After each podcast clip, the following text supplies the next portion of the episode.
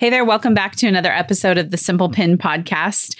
Today we're going to follow up on last week's podcast, which was how does Pinterest work for the content creator? And we're going to talk about how Pinterest works for the digital marketer. And I'll define the differences between the two. If you didn't listen to the last episode, make sure you go back and listen to it because I definitely believe there's a stark contrast between how the creator uses Pinterest and maybe how the digital marketer uses Pinterest. Before we dive in, I just want to reiterate this for people that I believe and I see this that Pinterest is one of the most underrated and underused social media platforms out there. In fact, we wouldn't even call it social media, we call it search and discovery. It is commonly overlooked for Instagram, TikTok, and now threads because these platforms make people feel like something is happening. There's dopamine hits that happen over there. We have likes, we have comments, we have engagement, and it actually feels like what we're doing is working. Whereas sometimes on Pinterest, because the Pinterest user is so consumed with themselves, there's not a lot of dopamine hits, which can be really tricky for somebody who's trying to market on the platform and you feel like, is this actually working?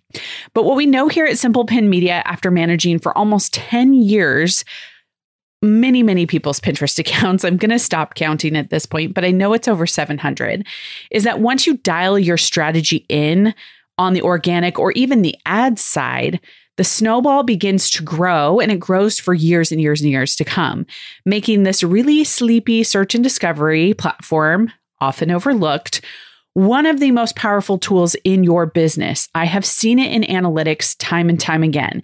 It's Google, Pinterest, Pinterest, Google. They vie for number one. And then everything else falls off a cliff for those trying to get traffic to your website. If you want to hand it off to professionals who know how to make that snowball grow, hop on a call with our team to see if your business qualifies for management. We're here to help you determine the best fit for service and help you stay one step ahead of the competition. So go to simplepinmedia.com slash services to book a free discovery call. You can also scroll down in your app below in your podcast app and you will see the link there, making it super easy for you to click.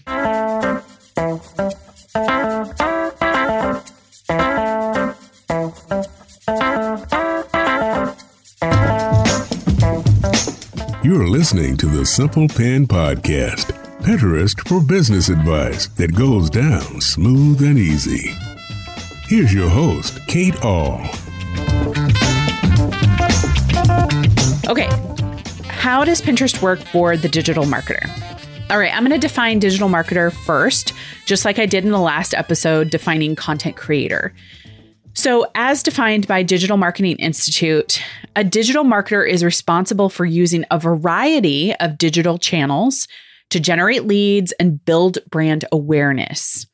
A digital marketer must also use measurable analytics to identify weaknesses and find ways to improve performance across these channels.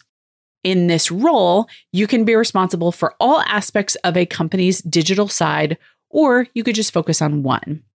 So I like to say that these are people who love numbers. They love strategy. They love conversion rates. They're always looking for more ways to increase their metrics. I would also say that these people are very driven to find a cold audience. They understand the warm audience too, and they see the value in both of them, but they're very good at thinking about the person who doesn't know them. And they're very good at thinking about how someone is going to interact with their brand the first time. And they look at the numbers to help guide them as to which way they want to move forward. I have said this in the last episode, uh, but I want to reiterate it here. I think for online business owners, especially those of us who are sol- solopreneurs, to have both a content creator and a digital marketer in the same brain I think would be a unicorn. I know they're out there for sure, but I think to be honest, most of us who run online businesses are trying to do both, which we kind of have to, right? Because if you're a solopreneur, you're wearing all the hats. But I would also argue that that's the reason so many people are burning out so much. We're trying to work in this one area that we're not wired to work in. I have felt this so personally. I am not a digital marketer. I don't like to strategize. And I don't like to look at numbers besides like really high snap reports. We do those at the company where it's just like, here's where we're at with discovery calls. Here's where we're at with new clients coming on. I like those numbers, but I'm definitely not going to be the one who is going to open up Hotjar and look at a heat map of my website and geek out over it. It actually makes me tired. So I love that there are people who love digital marketing and love Hotjar, and there are people who like content. And I really want to hit that home here. And maybe it's because I'm passionate about it for myself, but I spent a lot of years, a lot of years feeling like there was something wrong with me because I did not have a digital marketer brain. I kept trying to get it. I kept trying to sign up for things or get PDFs or follow podcasts. And it always felt like I was missing the mark. But I was never listening to podcasts about writing or blogging or podcasting because those are things that I knew how to do. I was a content creator, they came really easily for me. And so now that I'm aware of this, nine and a half years into my business, I feel so much more freedom to sit in the seat that feels like it's what I'm always meant to do. There's a lot of language around that. It could be your zone of genius, it could be a lot of different things. But I just wanted to highlight that it's okay if you're not a digital marketer. I'm not. And so I can look from the outside and I can give some suggestions as far as how I see digital marketers potentially using Pinterest. And those of you who are listening who love that kind of stuff, I hope you take these and figure out a way to really maximize Pinterest because I think you have great brains. I think I'm envious of the fact that you can think in this way. So, okay, there's my sidestep. All right. So, if you have the digital marketer brain drive, whatever you want to call it, how do you leverage Pinterest? Okay, so since we're talking about numbers and conversions, and you want to make more sales, you want to lead to awareness or more email conversions, it starts with the website that you're working on or the landing page that you want them to go to. Chances are you've already worked on tweaking and trying to figure out like how much they convert. You've probably used Hotjar, you have a heat map, you have all these kinds of things, which is great. But I will tell you, one of the hard things with Pinterest is that oftentimes people need to warm up so we talked about that in the last episode with like a blog portion, which is um, sometimes hard for digital marketers because they're like, I don't want to write. I want to write like copy. I want to do all these things. So if you are not going to blog and you're only going to have a really great sales page, make sure it has a lot of those warm up components. My ads director, Erin, will often say Pinterest is really great top of funnel and bottom of funnel when it comes to ads. So think about that top of funnel when you're building your page that you want those people from Pinterest to go to.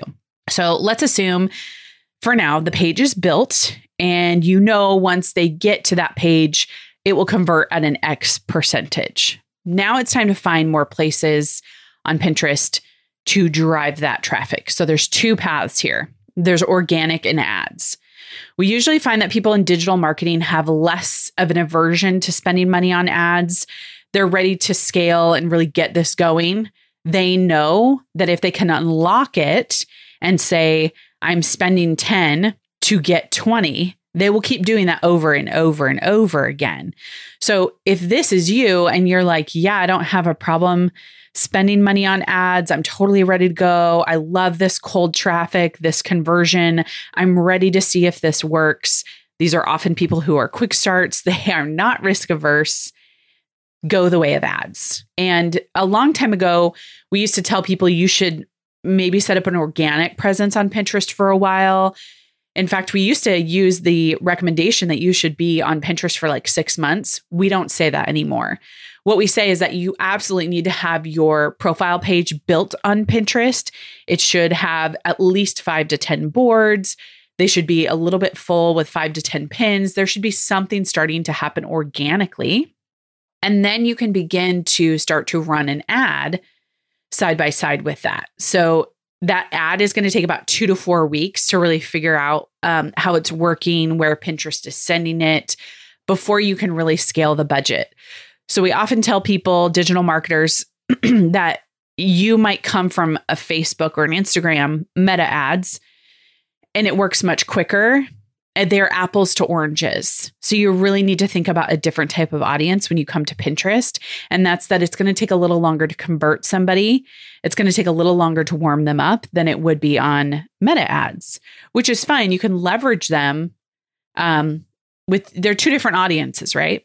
So we would definitely tell you to begin to pursue ads watch them closely, tweak them if needed. But once you're really dialed in, again, that's where the magic happens. That's where all of a sudden you start to unlock this great traffic and snowball with Pinterest, but you're just paying to do it as opposed to waiting for the organic juice to happen.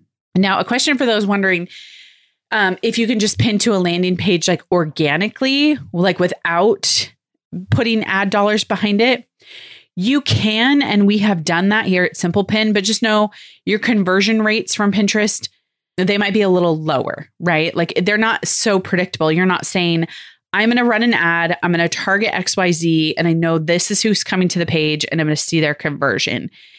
It's going to take a little bit longer. And that's why we say you want to warm them up through blogging. That might be way easier for the content creator to really get them kind of up and running. The other thing, too, for a digital marketer is to be really, really clear on your pin image or your short form video that's leading to your landing page. This is a place where we see some of our ads clients get a little stuck. That's why we actually do the images for our ads clients is we want to have a strong connection between pin and landing page. And this is a trap we see people organically get into as well is that you create a bunch of different images and then when people click on that page or they get there, they feel like they don't know where they're at. They're like, my pin had an image of a kid, but this has images of dogs. Like where where am I? So it's really important that you create that connection so that the pinner knows they're in the right place. So just be thinking of that when it comes to your images. You can test different images too, as well. That's great for the digital marketer to be able to figure out, okay, which one is getting conversions that are higher or lower. Pinterest does have a lot of new metrics in their analytics insights. So I would highly recommend you dive into that. Everyone should for sure, but the digital marketer for sure can go in and they can see if they've been on Pinterest for a while, they can see which ones that are already performing well and they can add, uh, they can turn it into an ad. They can put money behind it and they can see it grow. So, those are just some quick tips for you to begin thinking about how this is going to work for you. Now, we have tons of ads podcasts. In fact, below in your podcast app, I will link to some of our latest ones that you can listen to, kind of the latest updates, you know, when it comes to Pinterest ads. But also, if you're just ready to outsource it, our team can do it. And then we do have a community, which is the Simple Pin Ad Society. You can join that as well. But the biggest thing I want you to take away from these last two episodes is to really think critically about where you fall when it comes to Pinterest. If you tend to fall more on the content creator side or you tend to fall more on the digital marketing side. And that really can change how you use Pinterest and how you're going to leverage it to grow. Alrighty, thanks so much for listening to the Simple Pin podcast. If you have 30 seconds, I would love for you to leave a review and let us know what you're thinking of the episode, or if you have any more ideas for podcasts we can do in the future. We are filling out the back half of our editorial content for 2023, and we would love to hear more from you about what you would like us to record on this podcast, or if you have any guests you would like us to, to meet with as well. You can always email us hello at simplepinmedia.com, and we would love to hear what you have to say. Alrighty, thanks so much for listening.